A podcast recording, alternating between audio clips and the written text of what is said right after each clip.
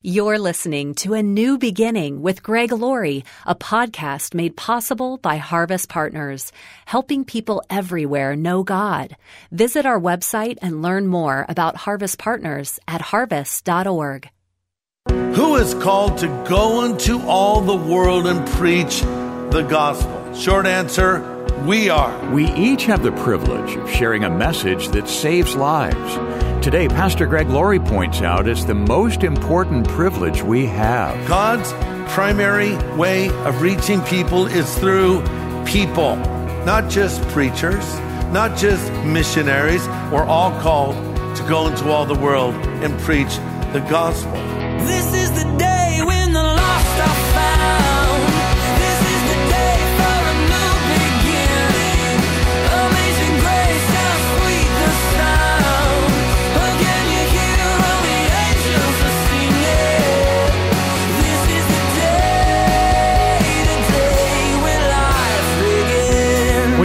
Back on your spiritual journey and how it was you came to Christ, most likely there was at least one human being involved in the process.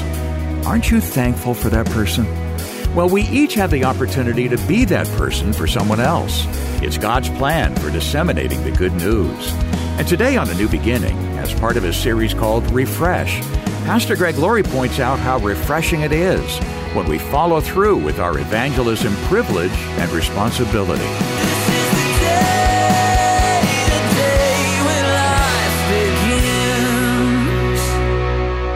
Okay, well, how many of you are fishermen?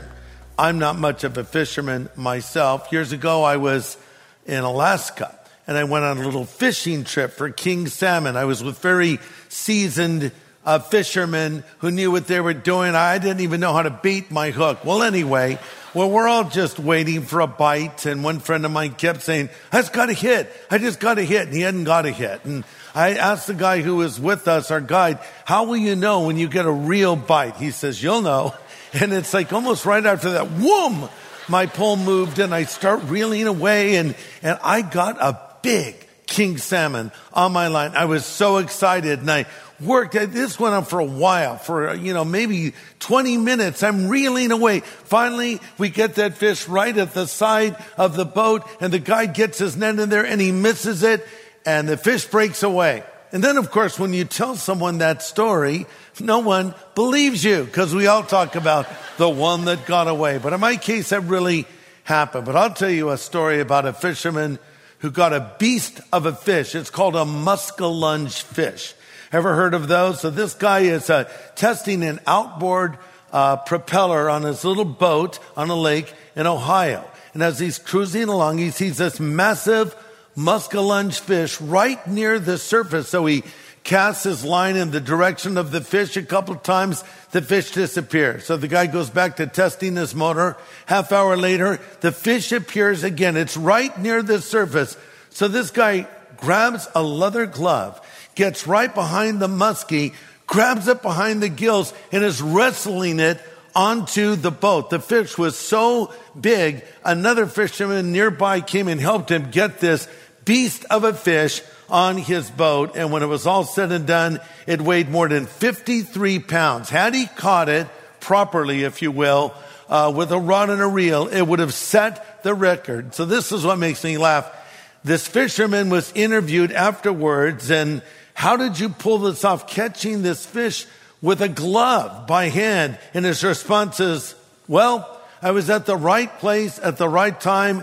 And I guess I was just fool enough to grab it. You say, Greg, what are you talking about? Is this a message on fishing? Yes, it is. It's a message on fishing for men. Jesus said, follow me and you will be a fisher of men. A literal translation of that is catch men alive.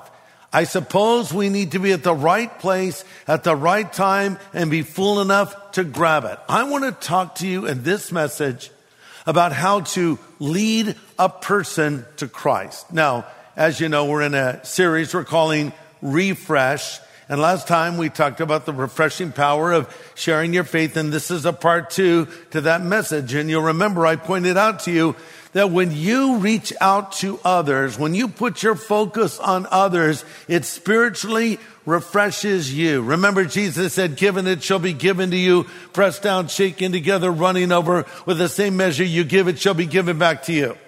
Jesus said it's more blessed or literally happy making to give than it is to receive. There's a happiness in giving the gospel out to others. And of course, over in Proverbs 11:25 it says, "He that refreshes others will be refreshed himself." So I want to help you share your faith. Now, last time I mentioned, if you know John 3:16, you're armed and dangerous. John 3:16, "For God so loved the world that he gave his only begotten son." and whosoever believes in him should not perish, but have everlasting life. That is the gospel in a nutshell. You know that. You can go out and cause some trouble in a good way. So let's, in this message, talk about the who, the where, the why, and the when of telling others about Jesus. Let's start with the who. Who is called to go into all the world and preach the gospel? Short answer, we are. I am. You are. Jesus said in Matthew 28, Go therefore and make disciples of all nations, baptizing them in the name of the Father, Son, and the Holy Spirit, teaching them to observe all things that I've commanded you. And lo, I am with you even to the end of the age. By the way, in the original language, that is addressed to everyone, not just preachers, not just pastors, not just missionaries. It's addressed to students. It's addressed to athletes. It's addressed to men. It's addressed to women. It's addressed to older people. It's addressed to younger people. It's addressed to older people who think they're younger people. The point is, it's for everyone. No one gets off the hook, if you will. We're all called to go into all the world and preach the gospel. Now, where are we to preach the gospel? Again, everywhere, uh, into all of the world. Let's localize it. Go into all of your world and preach the gospel. Go into your sphere of influence with the message of Jesus Christ. Number three, why are we to do this? This is important. Why are we to do this? Because God's primary way of reaching people is through people. And the primary way we do that is through the verbal articulation of the gospel. You say, well, I'll just be a good example and I'll be a model of what it means to be a Christian and that will be my form of evangelism. By all means, be a model. By all means, be a good example. In fact, to be honest, if you're not going to be a good example, I would rather you did not preach the gospel. But uh, so be that godly example, but that in effect earns you the right to articulate your faith. The primary way God brings people into the kingdom is when they have had the gospel verbally articulated to them. In 1 Corinthians 1.21, Paul writes, In the wisdom of God, the world through wisdom did not know God. It pleased God through the foolishness of the message preached to save those that believe. There is power in this message being communicated to a person. Uh, number four, when are we to share the gospel? Answer, all the time. All the time. Uh, you know, the Bible says be instant in season and out of season. Or a modern translation puts it this way, be on duty at all times. Now I have an illustration for this of when God called upon me at a very unusual moment. So I was in a department store, this is some years ago, and I had to go to the restroom. Yes, preachers have to go to the restroom too. So I took my seat in the stall, trying not to visualize this. And, and I'm there, and there's someone in the stall next to me. He clears his throat. Okay, someone next to me, whatever, you know. And, and then I hear a voice say to me, Hi. Now, look, I don't know about you, but I don't talk to people in restrooms. I mean, my objective is to get in and out as quickly as possible. He says, Hi. I, I didn't really know what to do. I said, uh, Hi. Then a moment goes by and I hear this voice say, Ah, were you supposed to meet me here? I'm like, what? What? Were you supposed to meet me here? Uh, no. No, I wasn't supposed to meet you here. I'm like, who is this person? Getting kind of irritated. And then suddenly it occurred to me, What if the Lord wants me to share the gospel with this guy? But wait, in a bathroom? Could God use you in a bathroom? And then he says, well, do you have something for me? I'm thinking, what is this guy? What is going on? And I said, what is it you're looking for? He says, some drugs. Ah, I get it. So the guy was wanting to make a drug buy. He thought his drug dealer was going to meet him in the bathroom. And I said, well, I've got something better for you than drugs. He said, what? He's very interested. I said, a personal relationship with God through Jesus Christ. Again, I'm thinking, I can't do this in a bathroom. This, this, this, well, well, I was doing it. And then this is what the guy says. I already tried that.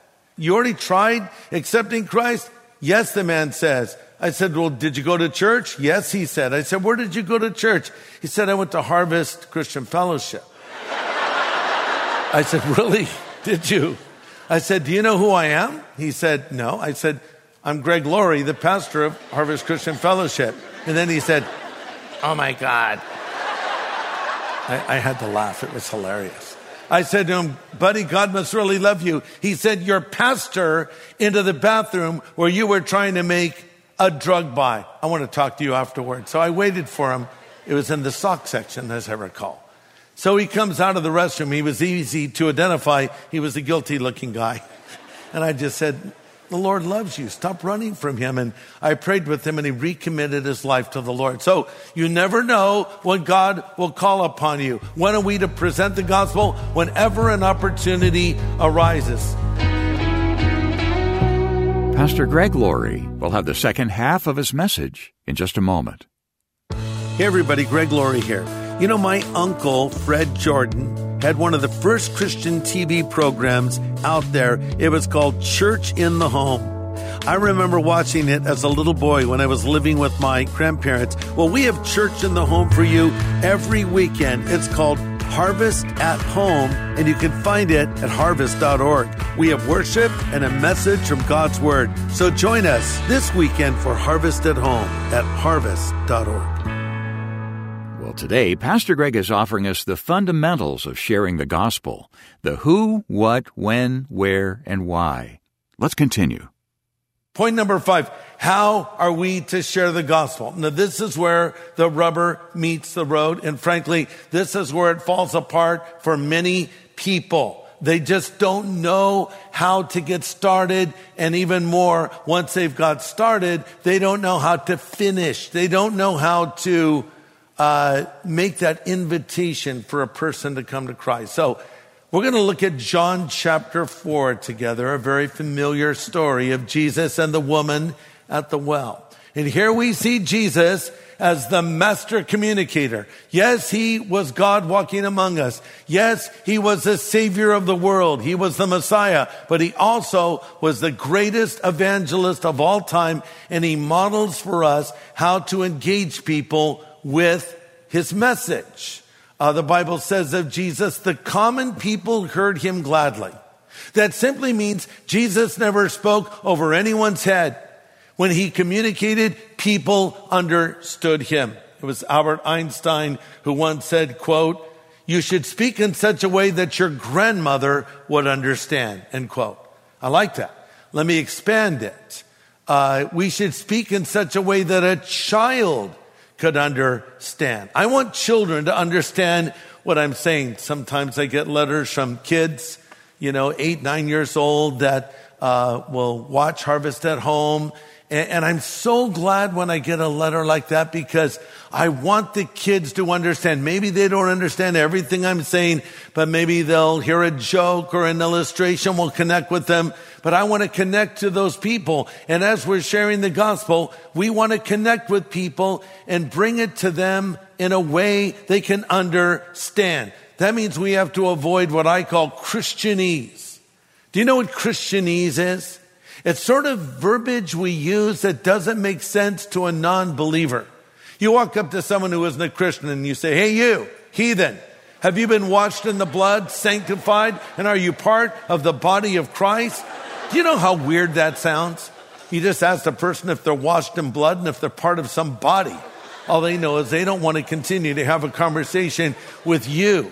You've got to communicate in a language that people understand. And Jesus certainly did that. You know, sometimes people take that which is so incredible and so beautiful and they make it unnecessarily complex. Even worse, they make it boring. I can't stand boring preaching, can you? So we need to make it understandable. We need to connect with the person that we are talking to. The objective is not to win the debate. The objective is to win the soul. The objective is to not burn the bridge. The objective is to build the bridge. And Jesus did that so perfectly. Listen, everything doesn't have to be a sermon. You might be surprised to hear that from a preacher, but sometimes you just need to be a friend and make that initial connection. And try not to be a weird person. Try to be half normal, if possible, as you talk to people about Jesus. Listen to this stat. It's interesting. 79% of unchurched people agree with the following statement. I don't mind talking to a friend about their faith if they really value it. I mentioned this last time. I don't mind, says almost 80% of the public, talking to a friend about their faith if they really value it. So you can see there is an audience for what we have to say if we go about it in the right way. So when you're communicating with the non-believer, take the time to listen to them. Take the time to hear what they're saying. Try not to cut them off. You need to discover something that is called tact. Tact. Tact is the intuitive knowledge of saying the right thing at the right time. The apostle Paul used tact so perfectly when he presented the gospel to the people in Athens at a place called Mars Hill. It says where all the intellectuals would gather to debate and discuss the latest philosophy that was coming along. And so Paul stands up at this place called the Areopagus. In fact, I've stood at this very site where Paul stood and, and delivered a message. And so it's very exciting to be in this place where such a historical moment happened. But here are all these people with all these different philosophies and Paul had spent some time in Athens looking around the city, and there was lots of um, idols in Athens, lots of false gods, and lots of altars erected to false gods. So Paul's looking at all of these altars erected to these false deities, and he comes to one that's erected toward the unknown God. I guess the people of Athens figured, well, in case we miss one, we'll put this one up to the unknown God. So Paul stands up before the people of Athens and all these philosophers and says, Men of Athens, I can see you're very religious. And I was walking around your city and I saw this altar erected to the unknown God. That's the one I want to talk to you about. He could have said, Men of Athens, you are a bunch of idol worshipers. You're pagans and you're all going to hell. Would that have been true? Yes, it would have been. But Paul wanted to build a bridge instead of burn one. That was a good beginning. Some years ago, I was in Hawaii and I was in a cab. The cab driver's name was Tom. So we're cruising along and there on the road was what they call a ghost bike. A ghost bike is a bike that's been painted white. Sometimes there's flowers in front of them to commemorate the fact that someone riding a bike was killed there.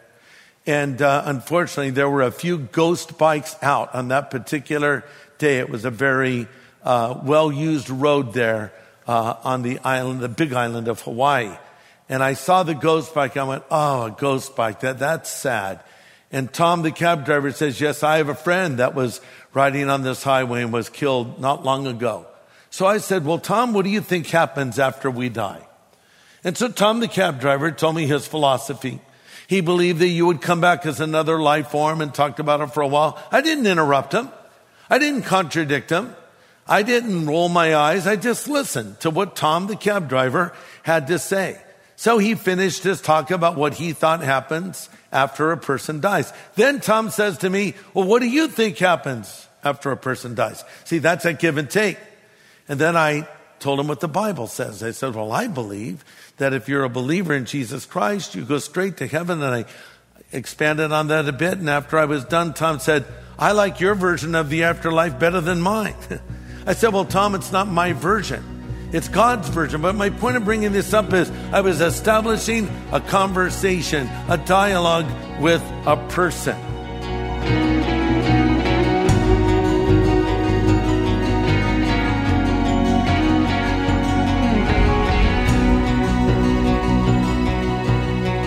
Pastor Greg Laurie, pointing out how we need to be ready to share the hope of Christ with Tom the cab driver, or Mary the cashier, or Wilson the next door neighbor.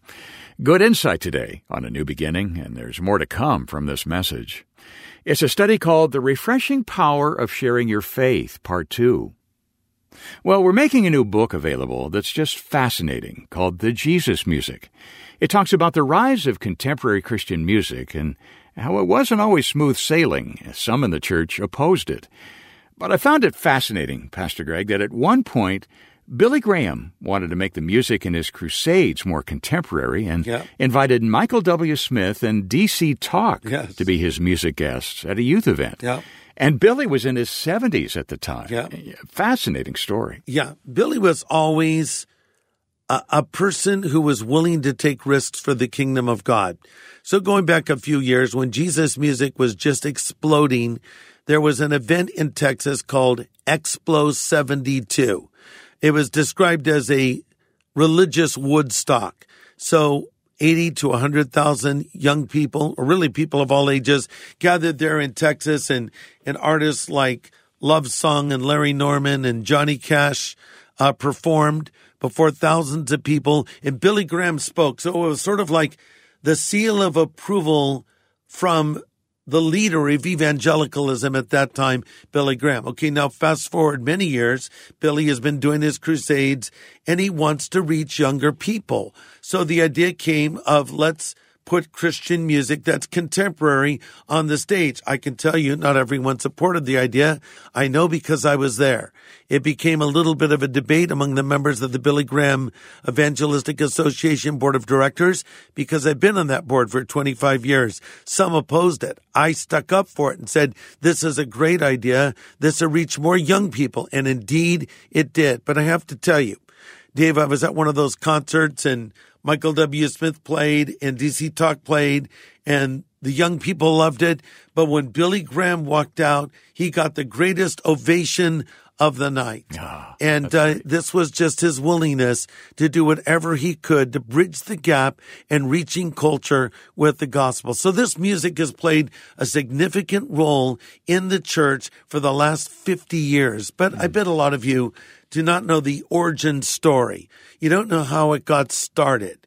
You don't know who were the sort of pioneers of this music and now turning into the music you love today on the many Christian stations around the United States and indeed the world. So there's this brand new book out called The Jesus Music, written by my friend Marshall Terrill.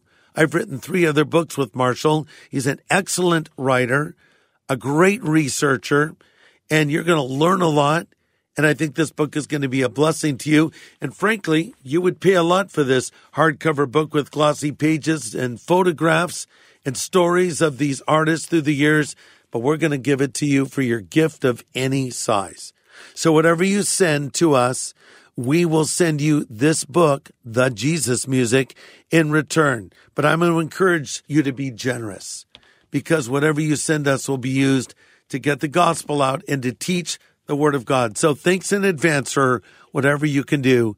And let us send you a copy of this new book, The Jesus Music. Yeah, you know, we wouldn't be able to bring you these studies each day without the support of listeners like you. We have no other way to cover the costs of broadcasting other than the generosity of those who listen. So thank you so much for your investment. And with your generous donation today, be sure to ask for the Jesus music. We'll send it right out, and we'll only be able to mention this resource a short time longer, so uh, get in touch right away.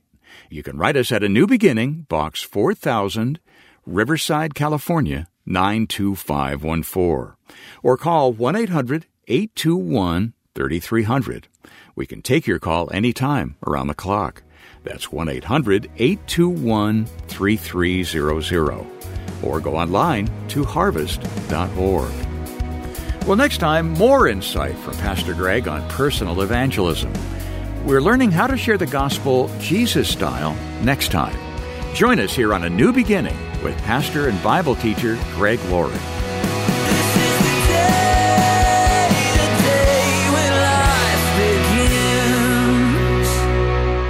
Hey, everybody. Thanks for listening to this podcast. To learn more about Harvest Ministries, follow this show and consider supporting it. Just go to harvest.org. And to find out how to know God personally, go to harvest.org and click on Know God.